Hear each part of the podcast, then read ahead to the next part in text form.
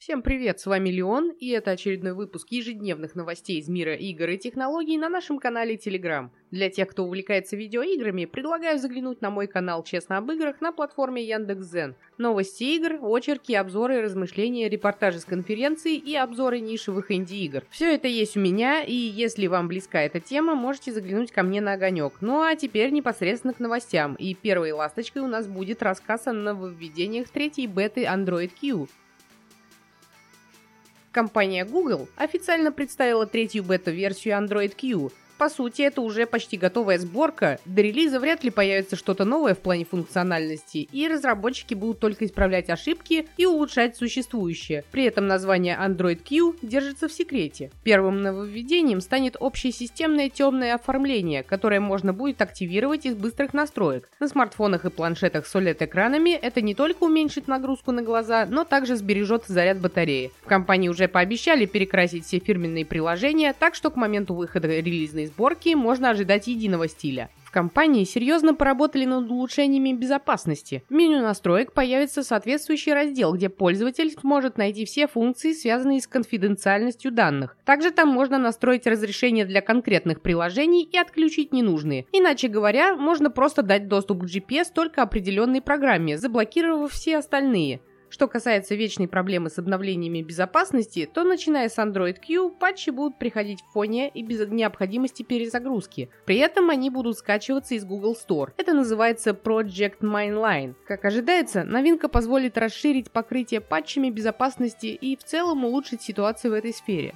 Разработчики представили умные ответы на пуш-уведомления. Прямо в окне пользователю будут предлагаться разные варианты ответов на входящие сообщения. Например, при получении адреса можно кликнуть по нему и сразу передать его в Google Maps. Будет ли эта функция работать на русском, пока неизвестно. Также ожидается режим Focus Mode, похожий на тот, что есть в Windows 10. Он позволит отключать приложения, которые больше всего отвлекают пользователя, чтобы сосредоточиться только на важном. И, наконец, появятся плавающие иконки-пузыри, как у Facebook Messenger, в которые можно будет сворачивать приложения и располагать их на экране. Новая функция Live Captions позволит распознавать звук с аудио и видео, переводя его в текст. При этом распознавание будет идти локально, а не через сеть. Это пригодится при изучении иностранных языков, создании субтитров, а также людям с проблемами слуха. Обновленные жесты скопированы с iPhone и Huawei. Отдельно стоит отметить новую виртуальную кнопку «Назад», которая появляется при проведении пальцем от края экрана, а другие мелочи включают нативную поддержку 5G и улучшенную систему родительского контроля. Google выбрала 13 компаний и 21 модель смартфона, которые получат бету раньше других. Среди них модели линеек Pixel, Vivo, Xiaomi Mi и многие другие. Более подробную информацию уточняйте на странице разработчика.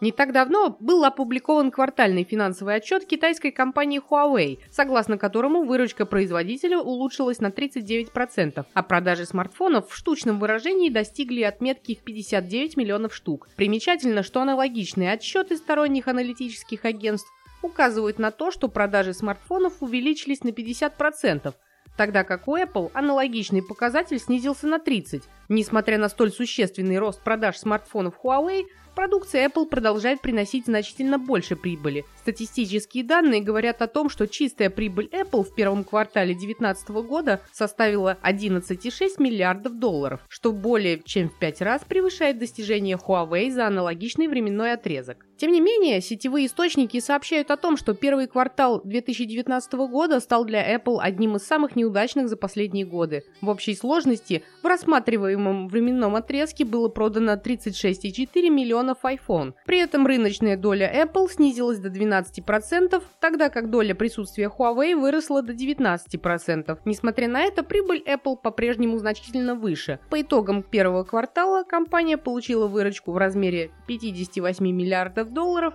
а показатель чистой прибыли достиг отметки в 11 миллиардов долларов. Что касается Huawei, то в отчетном периоде выручка компании находилась на уровне 26 миллиардов долларов, тогда как чистая прибыль остановилась на уровне всего 2 миллиардов долларов. Причина, по которой Apple удалось получить большую прибыль в квартале, не до конца понятна. Стоимость смартфонов iPhone всегда была выше цены флагманских устройств других производителей – Однако продажи продукции Apple снизились в прошлом году, когда на рынке появились устройства iPhone XS и iPhone XR. Розничная стоимость смартфонов слишком высока, поэтому некоторые категории покупателей отказались от приобретения новинок Apple. Несмотря на это, статистика говорит о том, что даже высокая стоимость не мешает смартфонам Apple занимать лидирующую позицию в сегменте.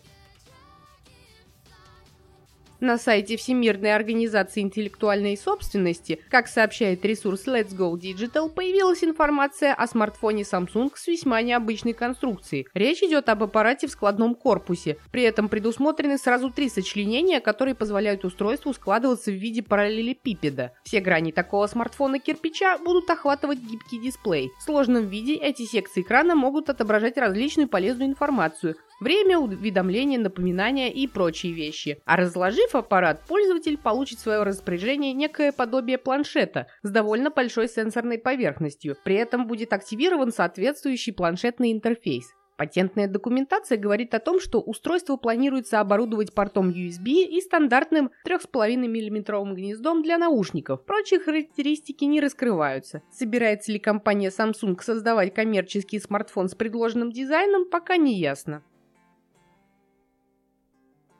Старший вице-президент китайской компании Xiaomi Вайсян разместил в своем аккаунте сети Twitter ролик, в котором демонстрируется воспроизведение потокового видео формата 8К смартфоном Mi Mix 3 5G. При этом сам аппарат функционирует в сети связи пятого поколения. О том, что данный смартфон имеет в своем оснащении мощный чип Qualcomm Snapdragon 855 и модем Snapdragon X50 сообщалось ранее. В упомянутом ролике внимание сконцентрировано не на самом смартфоне, а на безграничных возможностях, которые дает 5G-сеть. По мнению Ван Сяна, сверхвысокая скорость передачи данных и минимальные задержки, которые представляет сеть связи пятого поколения, позволят пользователям получать новый опыт взаимодействия с мобильными устройствами. Ранее представители Xiaomi говорили о том, что аппарат Mi Mix 3 5G был протестирован протестирован совместно с оператором China Unicom. Проведенные испытания подтвердили то, что смартфон способен воспроизвести видео в формате 8К в режиме реального времени. Гаджет также тестировался в процессе совершения видеозвонков и при управлении разными IoT-устройствами. В скором времени аппарат появится на рынке, несмотря на то, что коммерческие сети 5G еще не получили широкого распространения,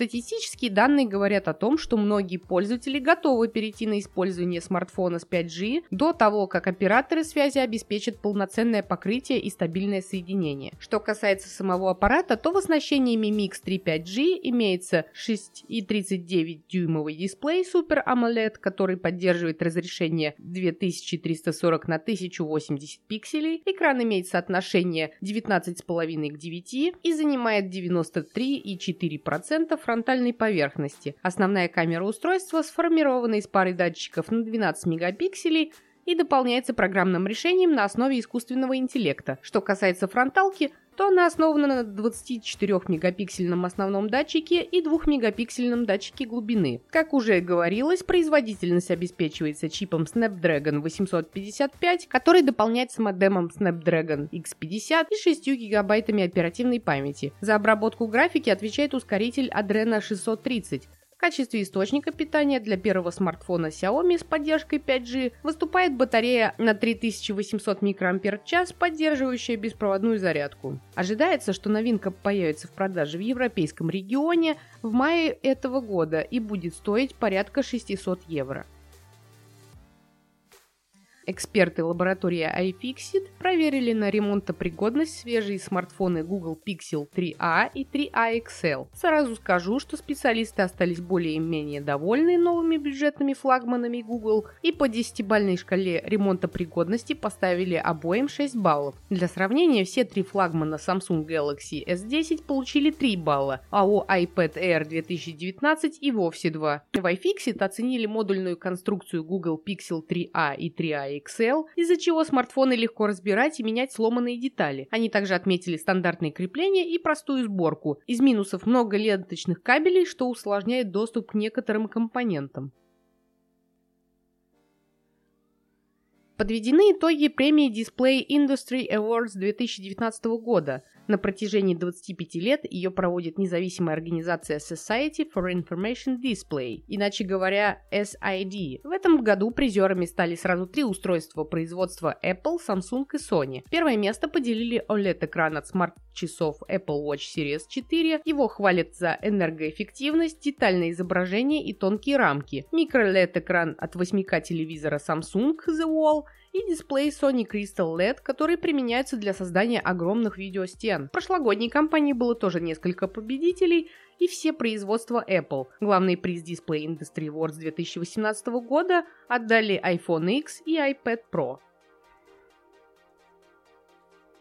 На прошлой неделе юзернейм на сайте Reddit опубликовал фото, где можно увидеть Nintendo Switch, запущенный на ней Windows XP. Для своего хака энтузиаст использовал Linux Fortegra, Ubuntu и виртуальную машину QEMU. По его словам, установка 18-летней операционки на Switch заняла 6 часов, зато ему удалось запустить тот самый пинбол. Позже Альфонсо Торрес, а это настоящее имя того пользователя, дал небольшое интервью журналу PC Gamer – в нем он рассказал, что Linux Fortegra Ubuntu распознает док-станцию Nintendo Switch как хаб USB-C, что позволило ему подключить к консоли клавиатуру, мышь и монитор.